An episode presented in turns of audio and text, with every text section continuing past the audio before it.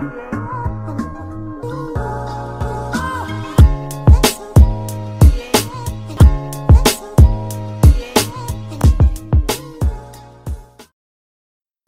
back again with me. Uh, udah lama banget uh, aku nggak bikin podcast dari episode pertama di bulan Mei kalau nggak salah. Akhirnya baru bisa nyempetin sekarang. Berarti sekitar ya enam bulan ya, enam bulan. Akhirnya aku sempetin lah karena kemarin-kemarin sempat sibuk buat ngurusin TA, terus ada personal project juga. Akhirnya baru bisa bikin. Dan kali ini saya bersama teman SMA saya. Eh, dia sekarang kuliah jurusannya psikologi. Siapa dia? Kenalan dulu. Oke, halo teman-teman semua. Eh, kenalin aku temen Yepi. Sebenarnya nggak teman SMA, tapi dari SMP. SMP. Iya. Cuman SMP kita nggak kenal. Iya, oh ya, SMP kita nggak kenal ya. Kenalin. eh, mungkin sebagian dari teman-teman Yepi udah tahu, eh, udah kenal aku. Jeffrey Jeffrey. Oh, oh Jeffrey. Banyak nggak tahu Je- apa Yepi. Oh, nggak tahu Yepi. Oke, mungkin dari teman-teman Jeffrey udah tahu gitu. eh, udah sering dulu pernah muncul sedikit di Instagram Jeffrey. Eh, kenalin nama aku Putri, aku mahasiswa S1 psikologi di Semarang. Tepatnya kampus mana? Ada deh. Main Asia ya. Iya, Siap siap. instansi dirahasiakan. Oke siap. Nah Put, eh, hari ini kita mau ngobrol lah ya, ngobrol seputar ya mengalir aja lah nanti. Eh, tapi sebelum kita jauh ke sana, mungkin bisa diceritain sedikit lah.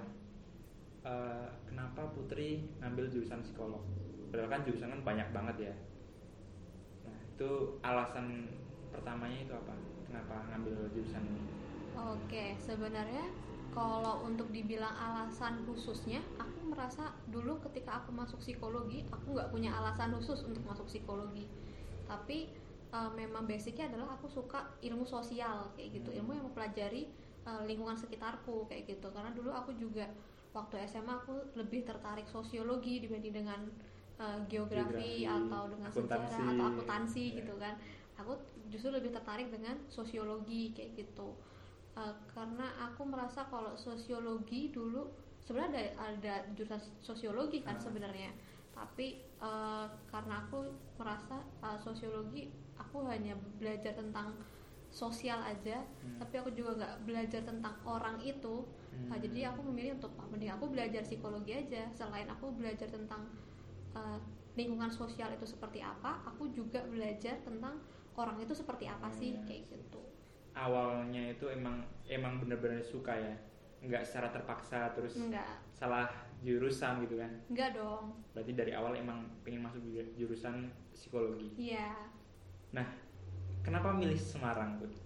karena simple sih sebenarnya. Ah. karena keluargaku di Semarang. Nah, biar deket gitu iya ya? biar deket kan karena aku juga ada saudaraku sepupuku yang Hmm. uh, seumur sama aku dia juga satu fakultas sama aku dan uh, ya satu jurusan juga sama aku. Hmm, gitu. Jadi ya bareng aja deh sekalian gitu.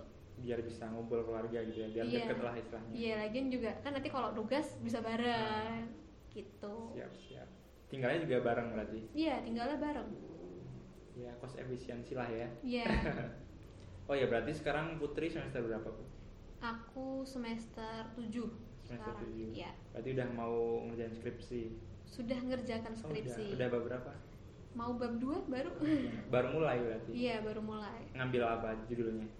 Judulnya aku ambilnya fokus skripsiku ke psikologi klinis. Aku ambil topik tentang post traumatic growth. Apa itu? Itu tentang eh, pertumbuhan pasca trauma. Jadi kalau biasanya kita mengenal dampak dari trauma itu adalah sesuatu yang negatif karena biasanya kita taunya trauma adalah ke post traumatic eh, syndrome disorder gitu Hmm. atau PTSD tapi ini ada nih satunya PTSD jadi setelah trauma ternyata kita bisa bangkit. Nah itu disebutnya post traumatic growth atau disingkat PTG post traumatic growth. Ya pertumbuhan pasca trauma. Bisa trauma. Bahasa Indonesia sih pertumbuhan pasca trauma ya. Berarti orang yang sempat stres itu bisa sembuh lagi berarti bisa normal lagi? Sempat trauma gitu oh ya. trauma maksudnya. Bisa jadi dia setelah dia mengalami masa traumanya dia Hmm. dia bisa beraktivitas normal dan eh, ini lebih beda dari eh, resiliensi ya kalau Hmm. resiliensi mungkin di dunia kesehatan Hmm. eh, biasanya kalau orang yang dari sakit atau apa masa penyembuhannya dia disebut resiliensi tapi kalau PTG ini dia lebih dari sekedar resiliensi jadi dia justru dia bisa beraktivitas normal sebelum dia kayak eh, trauma gitu jadi dia bisa kembali normal sebelum dia trauma gitu jadi eh, PTG adalah itu Hmm, I see, I see, I see. Menurut Putri sendiri, seberapa pentingnya sih ilmu psikologi untuk kita tahu? Oke, ini kalau menurut aku sendiri ya. Kalau menurut aku sendiri, eh, ilmu psikologi itu penting. Kenapa? Karena dengan ilmu psikologi, pertama kita bisa memahami diri kita sendiri itu seperti apa. Eh, kita tipe orang yang seperti apa sih? Sebenarnya apa yang bisa membuat kita senang sih? Hmm. Apa yang bisa membuat kita eh, marah atau yang bisa membuat kita tidak menyukai sesuatu kayak gitu? Penting karena eh, kita hidup selama ini kan pasti ada banyak masalah Hmm. Nah, dari uh, ilmu psikologi ini adalah uh, membantu teman-teman untuk bisa uh, menemukan kayak uh, dia menyelesaikan masalahnya atau menghadapi rasa cemasnya atau Hmm. menghadapi rasa-rasa yang entah itu tidak menyenangkan atau menyenangkan. Nah, menurutku uh, di situ ilmu psikologinya penting. Apakah semua orang itu harus tahu tentang psikologi? Hmm, menurutku sebenarnya harus tahu sih, walaupun hanya sekedar basic ya. Menurutku tetap harus tahu kayak gitu. Eh, karena gini konsepnya ketika teman-teman eh, tes BMPTN dan tes-tes CPNS atau dan lain sebagainya pasti ada tes psikotes kan. Uh, nah di situ ada ilmu psikologinya kayak gitu. Jadi eh, kita nggak usah mikir jauh-jauh sih. Kayak dari situ aja eh, ada ilmu psikologinya kayak gitu. Eh, kenapa kita perlu belajar? Eh, supaya kita bisa menyiapkan diri sih menurutku kayak ketika kita menghadapi situasi yang itu mengguncang kita Hmm. kayak gitu jadi kita perlu belajar kayak jadi kita nggak akan mengenali terbawa diri lebih jauh gitu ya, lebih dalam gitu. Iya, mengenali jadi kita nggak akan uh, terbawa oleh lingkungan kayak Hmm. gitu. Kita bisa punya uh, pendirian kalau oke ini uh, ini Jeffrey, ini Putri kayak Hmm. gitu. Ketika kita menghadapi masalah, kita pasti akan uh, menghadapinya dengan cara yang berbeda kan. Nah, menurutku di situ ada ilmu psikologinya walaupun entah itu kita sadari atau enggak kayak Hmm. gitu. By the way, kita kan ada di umur 20-an lah ya, Put. Putri umurnya berapa, Put? Aku 21. 21 sama lah kita dua eh aku 21 nah banyak juga teman-teman yang dengerin podcast ini itu mereka juga eh, ada di kisaran umur 20-an lah 20 ke atas 20 sekian nah eh, umur 20 itu adalah umur di mana biasanya banyak teman-teman itu sedang mengalami fase yang namanya quarter life crisis pernah dengar kan Putri? Pernah?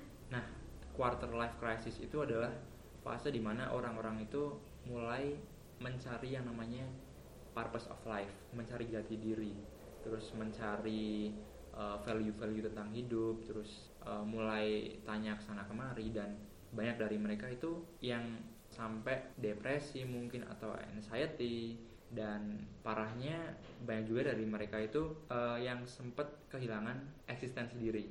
Krisis eksistensi diri lah. Kalau menurut Putri sendiri sebenarnya wajar nggak sih uh, kita itu mengalami masa ini fase quarter life crisis? Hmm, wajar sih menurutku. Karena kan eh, di umur 21 ya pokoknya semak, menurutku semakin kita tua pasti eh, beban sama tuntutan pasti akan Hmm. semakin banyak kan. Biasanya kebanyakan ya. Kalau kebanyakan dari yang aku baca eh, tuntutan memang paling berat itu ada dari eh, orang tua biasanya. Hmm. atau mungkin eh, ketika eh, kondisi di lingkungan sekitar kita kita merasa eh, orang-orang di lingkungan kita itu oh kok misalnya Jeffrey kok sudah nikah ya? Hmm. atau Jeffrey kok sudah sudah mencapai apa gitu iya ya? sudah lulus nih. Kok aku belum lulus dan uh, aku belum menikah tapi tuntutan orang tua aku semakin bertambah. Hmm. nah biasanya itu yang uh, bikin mereka jadi mungkin mengalami yang namanya ya itu tadi quarter life crisis itu Hmm. ketika dia justru malah membandingkan diri mereka dengan iya temannya gitu ya. diri dia dengan temennya Dengan atau dengan orang-orang di sekitarnya terus dia justru uh, apa mm, benar-benar menanggapi apa Hmm. yang uh, dituntut oleh orang-orang padahal kan sebenarnya tuntutan orang-orang itu ya nggak harus kita penuhi kan Hmm. kayak gitu apalagi sekarang zamannya media sosial. Kita bisa lihat semua aktivitas teman kita kan? Iya di betul banget. ya kan eh, teman kita kadang orang lain pun yang kayak ih misalnya artis ini kok Ah, keren ya ah. atau oh ini kok bagus ya kayak gitu. Kok aku kok nggak bisa kayak gitu ya? Nah biasanya hal seperti itu yang eh, kadang justru bukan tuntutan dari luar tapi Hmm. justru kayak kita malah jadi tidak tanpa sadar menuntut diri kita sendiri oh aku harus seperti itu jadi kita itu seakan-akan punya standar tertentu ya Mhm. yang standarnya itu istilahnya acuannya dari orang lain dari media sosial yang tiap hari kita lihat Iya betul. Padahal belum tentu semua yang ada di media sosial itu bisa kita jadikan uh, Acuan. acuan, Hmm. tujuan dan uh, target untuk kita begitu. karena biasanya apa yang terlihat di media sosial itu kan cuma yang manis-manis kan Iya betul banget. Kan nggak mungkin ya orang show off uh, hal buruk tentang mereka terus Benar. kesedihan mereka itu kan jarang banget Iya. ya. Karena kan uh, orang kan pasti maunya oh, aku dilihatnya aku Harus keren nih, gitu ya. harus perfect dan Nah. sebagainya. Tapi kadang itu jadi justru menjadikan beban gitu Mm-mm. untuk orang lain gitu. Benar, benar. Nah, karena masalah inilah yang kemudian mengganggu kesehatan mental kita ya sebenarnya. Bisa ketika itu menjadi sesuatu pemikiran yang berlebihan dan Mm. Akhirnya itu menjadi beban ya itu bisa mempengaruhi Tapi kita kalau dari mental. Putri sendiri nih, yang anak psikolog lah, pernah nggak sih merasakan hal demikian? pernah Nah, itu gimana ceritanya? eh, ini eh, merasakan bebannya atau yang Ya mungkin merasakan uh, fase ini quarter life crisis, terus Hmm, merasakan beban yang kayak tadi kita omongin, uh, yang merasa uh, apa membandingkan diri kita dengan orang lain, terus Hmm. merasa kita ini uh, apa ya selalu kurang lah istilahnya. Nah itu pernah Hmm. merasakan hal kayak gitu belum? pernah sih jujur ya kan karena ya aku seperti pada orang pada umumnya Hmm, wajar gitu, lah ya. wajar gitu aku kuliah dengan per semester beban SKS sekian Hmm. dengan tuntutan dari orang tua sekian Hmm. dengan tuntutan dari lingkungan organisasiku teman-teman atau gitu. teman-temanku sekian begitu pasti aku pernah mengalami begitu apalagi aku juga termasuk orang yang aktif uh, secara sosial ya Hmm. baik itu di sosial media ataupun secara uh, real life gitu ya jadi uh, pasti menurutku aku pernah mengalami itu Pernah terbawa itu ya? iya pernah terbawa itu Kalau dari Putri sendiri cara mengatasinya dulu gimana? mengatasi ini ya hmm, kalau dari aku sih uh, jujur kalau dibilang mengatasi aku kadang mengatasi secara nggak sadar Hmm. gitu secara nggak langsung ya aku kayak berusaha untuk uh, berpikir positif kayak Hmm. gitu karena karena aku kuliah di psikologi ya jadi Hmm. kayak istilahnya biasanya nih mahasiswa psikologi ini suka dibilang berobat jalan gitu Oh iya. karena ya kita juga punya masalah hidup kita juga punya masalah beban mental dan beban emosional lainnya tapi kita juga sambil belajar ilmu-ilmunya kayak gitu jadi kayak Learning by doing ya. ya berarti learning ya. by doing gitu bisa dibilang kayak gitu Nah. juga atau ya tadi aku bilang berobat jalan Hmm, gitu. benar. jadi ya kalau dibilang berobat jalan iya aku berobat jalan. Aku memanfaatkan ilmu yang aku dapat di psikologi yaitu untuk aku eh, menoto diri gitu lah istilahnya menata diriku supaya aku bisa menyelesaikan masalah-masalahku kayak gitu Menyel- menyelesaikan entah itu kecemasanku atau hal-hal yang eh, aku khawatirkan atau aku mm, permasalahkan atau menjadi beban itu untukku kayak gitu nah aku biasanya menggunakan ilmu yang aku dapat itu untuk eh, ya membantu aku untuk keluar dari masalah, itu. masalah itu begitu Nah cuman kan ini karena Putri sendiri kan dari jurusan psikolog ya, jadi udah tahu lah istilahnya, tahu eh, apa ilmunya, terus ketika ada ket- ketika Putri dihadapkan dengan masalah yang sama mungkin jadi tahu lah penyelesaiannya. Nah cuman kan banyak dari teman-teman kita itu mereka nggak kuliah di psikolog dan mereka eh, nggak belajar ilmu tentang psikolog. Nah itu gimana put? Ah, justru itulah perannya kita yang kuliah di psikologi ini untuk membantu teman-teman yang eh, menghadapi masalah serupa Hmm. eh, dan dia tidak bisa menyelesaikannya gitu jadi eh, ya itu fungsinya kita teman-teman yang berkuliah di psikologi begitu jadi eh, memang tidak semua orang harus berkuliah di psikologi Hmm. begitu Eh, tapi mereka bisa minta bantuan ke kita yang kuliah di psikologi dan sudah mempelajari ilmu psikologi begitu jadi eh, kalau saranku untuk teman-teman yang menghadapi masalah serupa dan benar-benar tidak bisa menghandle Nah, menurutku penting untuk menemui teman-teman yang memang berkuliah di psikologi ini karena menurutku pasti untuk uh, selevel aku yang sudah semester 7 begini ya Hmm. itu kan pasti untuk praktek dan uh, materinya pasti sudah banyak Hmm. gitu jadi untuk dikatakan bisa terjun ke lapangan itu sudah bisa menurutku. Hmm. gitu. Jadi uh, untuk teman-teman yang menghadapi masalah quarter life crisis atau gak bisa uh, menghadapinya dan tidak bisa menghandlenya begitu temuilah teman-temanmu yang belajar ilmu psikologi begitu karena pasti mereka akan membantu. Tapi apakah penyelesaian itu harus ke teman-teman kita yang kuliah di jurusan psikologi atau mungkin bisa kayak kita curhat ke teman dekat atau teman kelas mungkin itu Hmm. gimana? Apakah itu sama aja apa beda? Uh, tetap akan beda ya pasti. Uh, biasanya orang-orang akan curhat ke teman dekat Mhm. atau ke ya biasa entah teman sekelas atau orang terdekat itu uh, biasanya untuk memunculkan rasa amannya dia Hmm. kayak gitu. Jadi uh, dia pasti tentu butuh dukungan dari teman-teman Hmm. kayak gitu. Ya itu pas itu adalah faktor utama yang penting ketika kita uh, menghadapi masalah kayak gitu. Dukungan sosial itu penting pertama. Entah itu kamu dalam keadaan beban uh, beban emosional uh, atau apa pun itu atau bahkan ketika kamu sakit pun dukungan sosial itu penting Penting. kayak gitu uh, menurutku nggak masalah uh, curhat ke teman dekat Hmm. atau ke keluarga gitu karena memang uh, dukungan sosial itu penting tapi biasanya uh, ada beberapa orang yang ketika dia curhat dengan keluarga atau Hmm. dengan teman dekat dia tidak menemukan uh, titik yang uh, menjadi permasalahan dia Hmm, gitu iya. dia tidak bisa menemukan uh, sebenarnya tuh masalahnya ada di mana Ah, sih ah. kayak gitu sebenarnya tuh yang jadi masalah tuh apa sih Iya. kayak gitu nah ketika teman-teman curhat ke orang-orang dekat atau curhat ke siapa pun itu dan tidak bisa menemukan titik terangnya ya silakan temui dengan temui uh, tenaga Langsung ahli. ke ahlinya gitu. iya silakan temui ke ahlinya kayak gitu Uh, biasanya dia karena sudah uh, punya teori Nah. sudah belajar Udah punya uh, ilmunya lah udah ya punya ilmunya dia pasti akan bisa membantu uh, membantu teman-teman untuk menemukan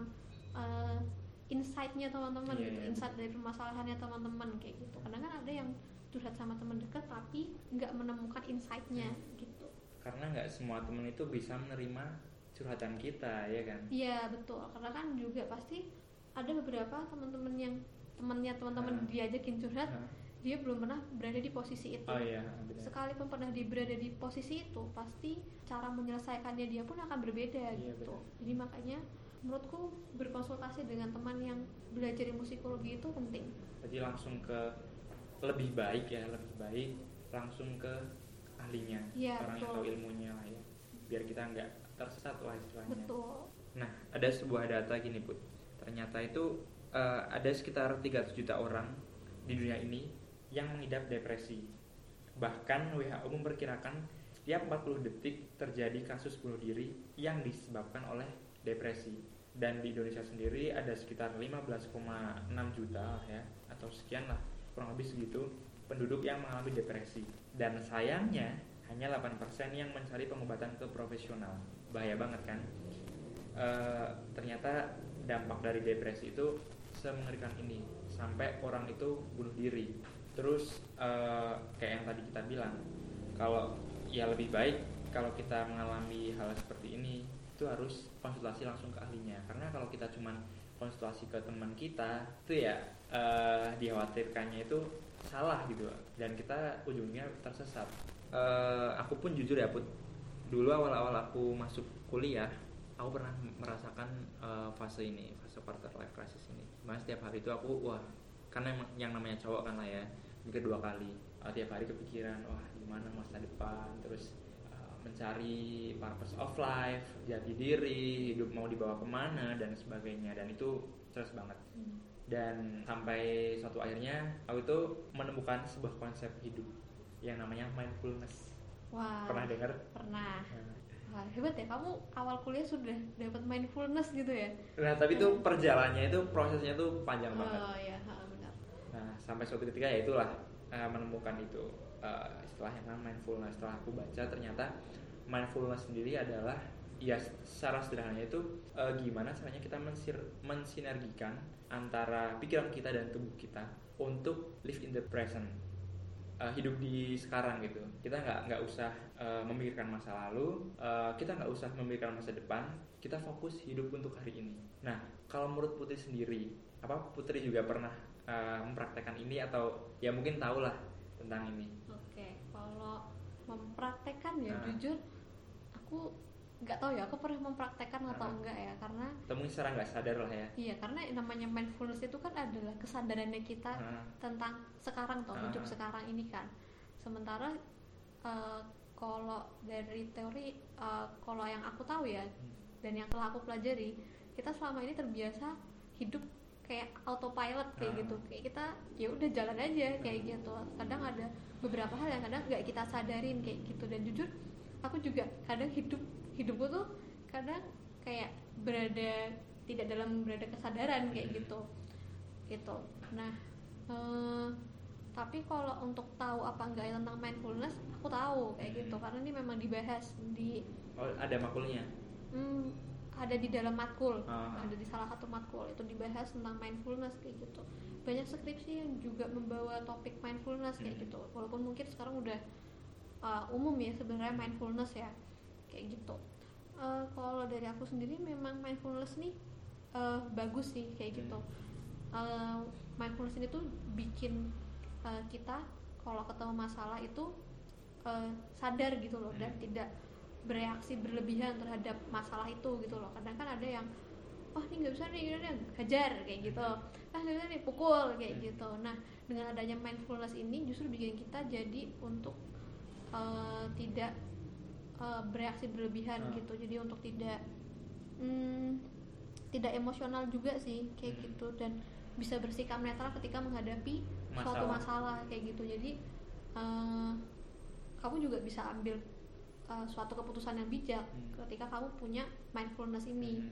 kayak gitu nah kalau misal tadi kamu bahas soal depresi ya memang uh, ada korelasinya antara Ah. mindfulness sama Depresi. depresi. jadi ketika kamu depresi artinya kamu punya mindfulness yang rendah Ah. tapi ketika kamu punya mindfulness yang tinggi uh, kamu akan terhindar dari depresi kayak gitu ya kalau dibilang dengan datanya yang tinggi tadi uh, memang uh, bisa dibilang berarti banyak orang yang tidak punya kesadaran Nah, kayak gitu. diri mereka sendiri. Mm-mm, kayak gitu. Karena memang untuk memiliki kesadaran itu bukan sesuatu yang mudah. Hmm. memang kamu perlu untuk proses ya prosesnya memang kamu perlu dapat insightnya insight dulu dan lain sebagainya kayak gitu. Jadi ya menurutku ketika angka depresinya memang sangat tinggi ya memang artinya mindfulnessnya juga rendah kayak gitu. Dan untuk tidak menemui ahli ya memang uh, kadang orang terlalu takut untuk uh, bertemu dengan yang ahli Hmm. kayak gitu entah takut dia dibilang nanti kalau aku ketemu ahli orang akan bilang aku sakit jiwa atau enggak Hmm. ya atau uh, orang akan berpikir aku aneh atau enggak ya kayak gitu nah kebanyakan kekhawatiran kekhawatiran orang itu ya seperti itu Hmm. Uh, makanya mereka memilih untuk tidak yaudah deh biarin aja kayak Ya. gitu toh nanti juga uh, selesai sendiri kayak gitu padahal belum tentu uh, itu bisa selesai dengan sendirinya Hmm. kayak gitu apalagi ketika kamu akhirnya nggak punya mindfulness itu Hmm. kayak gitu ya. Akhirnya depresimu akan terus berlanjut kayak gitu. Nah, cuman eh, sebenarnya alasan kenapa orang itu nggak langsung menemui ahli, nggak melulu karena mereka ya emang nggak mau terus takut untuk ketemu ahli, tapi mungkin ada beberapa teman dari kita itu merasa wah kalau kita konsultasi ke ahli itu kan kita pasti butuh duit nih. Ya dan kalau yang namanya konsultasi ke psikolog itu kan biayanya nggak murah. Betul Nah itu gimana tuh Bu? Ada Nah. solusinya nggak kira-kira? kalau dari aku solusi dari aku adalah uh, jujur aku juga aku walaupun aku mahasiswa psikologi tapi aku kadang butuh orang yang ahli Oke. kayak gitu Eh, biasanya kalau di kampusku eh, dosen-dosen ini kadang suka berbaik hati dosen-dosenku kayak eh, kalau temenmu ada yang memang punya masalah boleh kok konsul ke sini boleh kok konsul ketemu kami kayak gitu buat teman-teman yang memang nggak mampu untuk membayar eh, setahu kalau di tempatku boleh pakai kartu tidak mampu gitu Hmm. jadi di tempatku memang ada lab yang Hmm. isinya adalah untuk uh, konsultasi kayak gitu untuk konseling kayak gitu jadi memang sini kampusku sebelah sini kayak ada labnya Oh, gitu iya. kayak gitu jadi biasanya memang kampusku ini rame ramenya bukan mahasiswa tapi ramenya adalah Orang yang konsultasi. orang mau konsultasi anak-anak TK Oh. kayak gitu Anak TK konsultasi.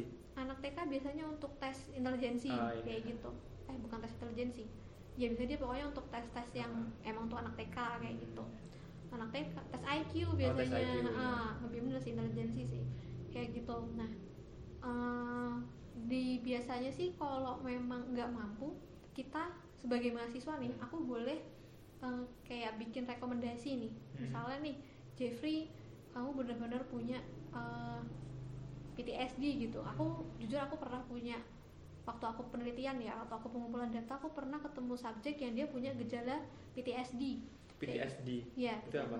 Yang tadi aku bilang di awal post traumatic syndrome disorder. Jadi Oh, itu iya. adalah kelanjutan dari traumamu yang Oh, iya. negatif Ah. kayak gitu.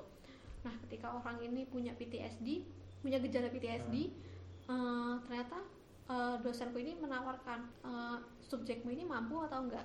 Kalau dia memang orang tidak mampu silahkan kamu buat surat rekomendasi untuk dia berkunjung ke labnya kita. Kayak gitu. Nanti akan ditangani oleh entah itu Dosennya iya jadi dosen-dosenku ini memang bekerja di situ. Kayak Oh, gitu. iya. semuanya uh, menjadi tenaga ahli di situ di labnya. Gitu. Jadi silahkan nanti entah itu nanti nanti diarahin aja ketemu Hmm. sama saya kayak gitu. Karena kebetulan dosenku ini perempuan subjekku ini juga perempuan jadi Hmm. sama-sama ibu-ibu kayak oh gitu. pernah berarti dulu. Mm-mm, tapi uh, sebenarnya balik lagi ke orangnya sih orangnya ini mau apa enggak dia merasa baik-baik aja atau enggak Hmm. kayak gitu. Uh, karena subjekku ini merasa aku masih bisa beraktivitas dengan baik kok aku masih bisa uh, ini itu ini itu kok uh, kayaknya nggak usah deh kayak gitu. Nah kalau memang dia nggak mau ya udah aku nggak maksa. Jadi uh, tetap balik ke orang itu sendiri. Ketika orang itu memang dia mau uh, dia nggak akan peduli dengan nanti aku dikira aneh nggak ya sama orang-orang? nanti aku ini nggak. Tapi ketika dia udah mau dulu uh, dia akan mencari pertolongan pasti kayak gitu. Uh, kita sebagai tenaga ahli psikologi ya uh, pasti akan membantu kayak gitu. Jadi menurutku sekarang gak usah khawatir lagi soal biaya sih. Kalau Hmm. memang uh, teman-teman nih khawatir dengan biaya apalagi sekarang di corona ini ada yang namanya konseling online gratis kayak Hmm. gitu nah itu boleh banget teman-teman tuh Hmm. coba kayak gitu jadi nggak usah khawatir lagi soal biaya sih menurutku misalnya teman-teman yang dengerin podcast ini pengen konsultasi langsung ke Putri boleh nggak nih wah konsultasi ke aku kayak gitu ya boleh kalau untuk cerita sekedar cerita gitu Ah. ya tapi kalau untuk konseling secara profesional memang aku belum bisa kayak Ah. gitu karena memang aku masih mahasiswa kayak gitu nanti kalau sudah SPSI gitu mungkin baru bisa tapi karena aku masih mahasiswa kalau untuk cerita dan sharing-sharing mungkin aku bisa kayak gitu. Via apa nih Put? mungkin nanti bisa langsung kontak Jeffrey aja. Ah, langsung siap. kontak ke Jeffrey aja kayak Oke gitu. oke. Bisa kontak Putri ke mana nih kayak gitu. Siap.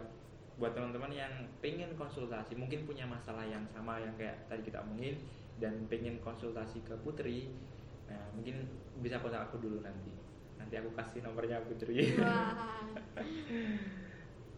Nah kembali ke topik nih Put. Eh, soal mindfulness tadi Put. Nah kan banyak banget nih Put teman-teman kita yang belum tahu apa itu mindfulness belum tahu secara jelas lah secara mendalam terus oke oke. pengen mencoba untuk eh, mencari tahu apa itu mindfulness terus step-stepnya gimana supaya kita hidup itu penuh kesadaran. Nah ada nggak put tipsnya dari Putri? Kalau mindfulness sendiri eh, mindfulness itu lebih kayak ke kesadarannya kita di saat ini kayak gitu. Jadi kita tidak kita tidak mengkhawatirkan masa depan kita juga tidak memikirkan masa lalu.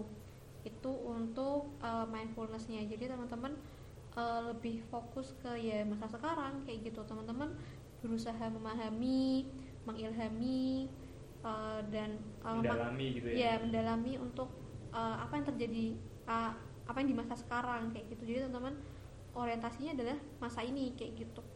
Teman-teman uh, ya udah nggak usah mengkhawatirkan masa depan. Teman-teman juga tidak perlu memikirkan uh, masa lalu kayak gitu. Kalau mindfulness sendiri itu dia biasanya lebih ke aspek uh, emosional sih dia. Dia juga mindfulness itu kayak konsep dasar agama Buddha kayak gitu jadi kalau teman-teman ngelihat agama Buddha kan kayak uh, tenang gitu ya dan uh, terus juga ini konsepnya yang dipakai di yoga kayak gitu meditasi Iya ya. meditasi kayak gitu. Nah itu biasanya untuk mencari mindfulness kayak gitu. Nah kalau teman-teman sendiri pengen punya mindfulness bisa kalau misalnya teman-teman yoga kayak gitu.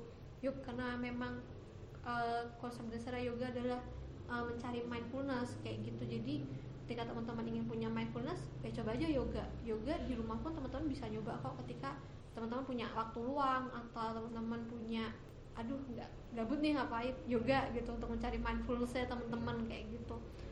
Terus selain untuk yoga uh, bisa juga teman-teman uh, kayak melakukan aktivitas menulis. Menurutku tuh menulis bisa membantu teman-teman menemukan kesadarannya teman-teman kayak gitu. Jadi kan ketika teman-teman uh, menulis teman-teman kayak menyadari pasti ada sesuatu yang teman-teman sadari kayak hmm. gitu. Eh uh, tadi ini ya tadi kayak gini ya kayak gitu. Ternyata teman-teman tiba-tiba tersadarkan sesuatu yang sebelumnya nggak teman-teman sadari hmm. kayak gitu.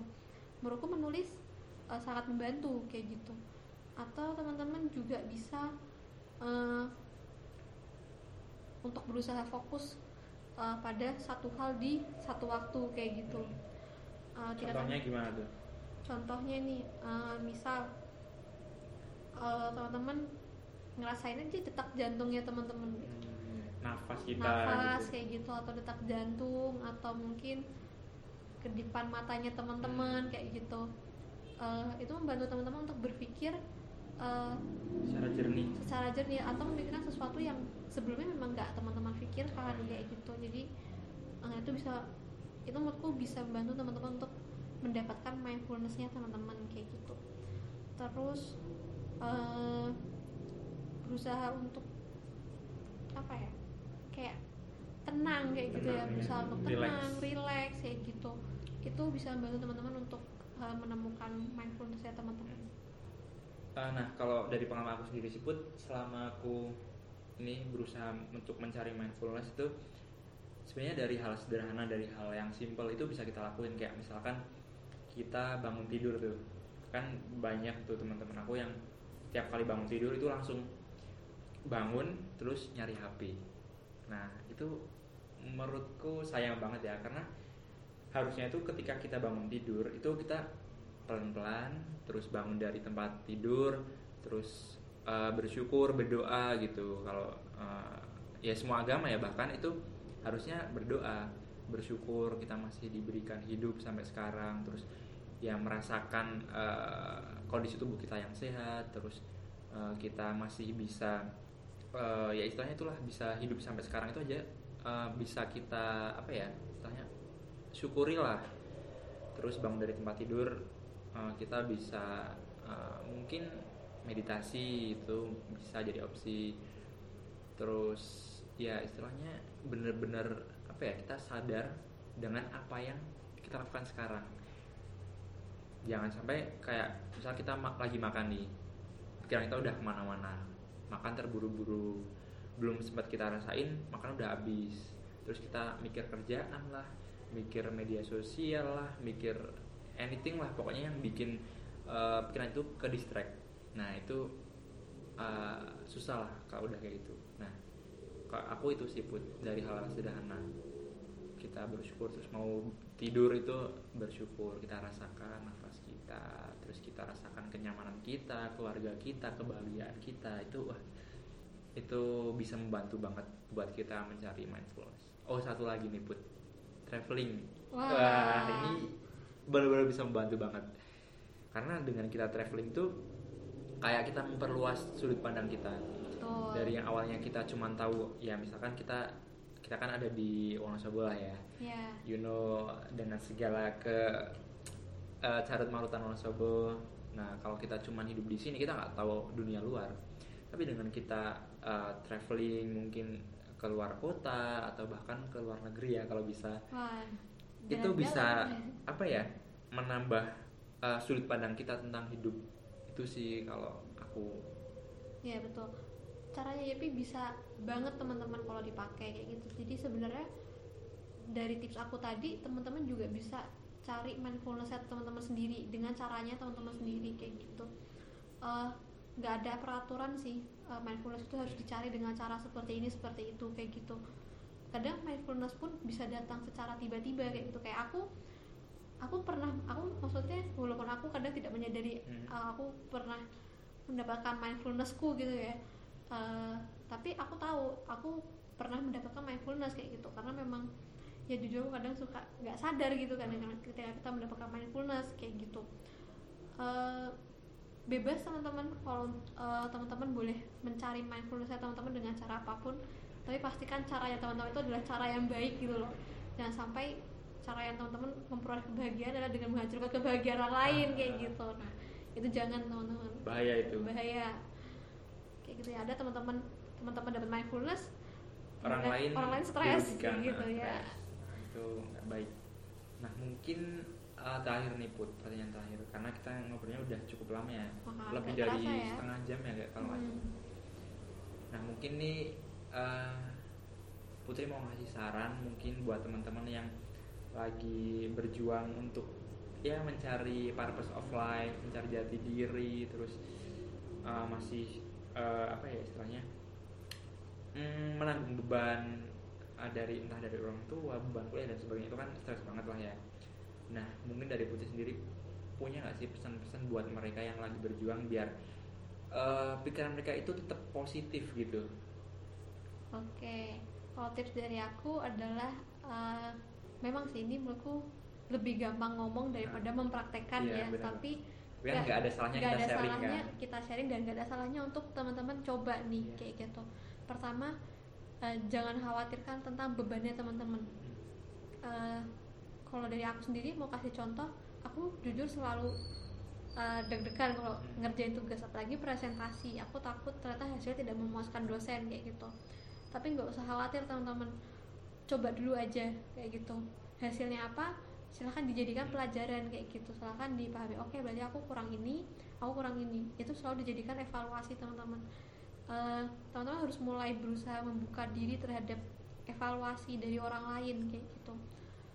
Terus uh, saran kedua aku adalah uh, berusaha semaksimal mungkin kayak gitu. Dan jangan terlalu tinggi memasang target untuk dirinya teman-teman. Silahkan pasang target yang sesuai dengan kemampuannya teman-teman. Karena ketika teman-teman uh, mimpi itu memang boleh tinggi kayak hmm. gitu. Tapi untuk target silahkan targetlah dirinya teman-teman semampunya teman-teman. gitu ya. begitu. Jangan sampai justru targetnya teman-teman terlalu tinggi. terlalu tinggi dan itu akhirnya membebani teman-teman kayak gitu. Dan akhirnya teman-teman terlalu stres sendiri. Iya terlalu stres sendiri. Dan akhirnya teman-teman uh, menuntut dirinya teman-teman terlalu berlebihan kayak gitu. Jangan menyiksa diri teman-teman kayak gitu. Jangan sampai mimpinya teman-teman atau targetnya teman-teman justru menyiksa dirinya teman-teman kayak gitu.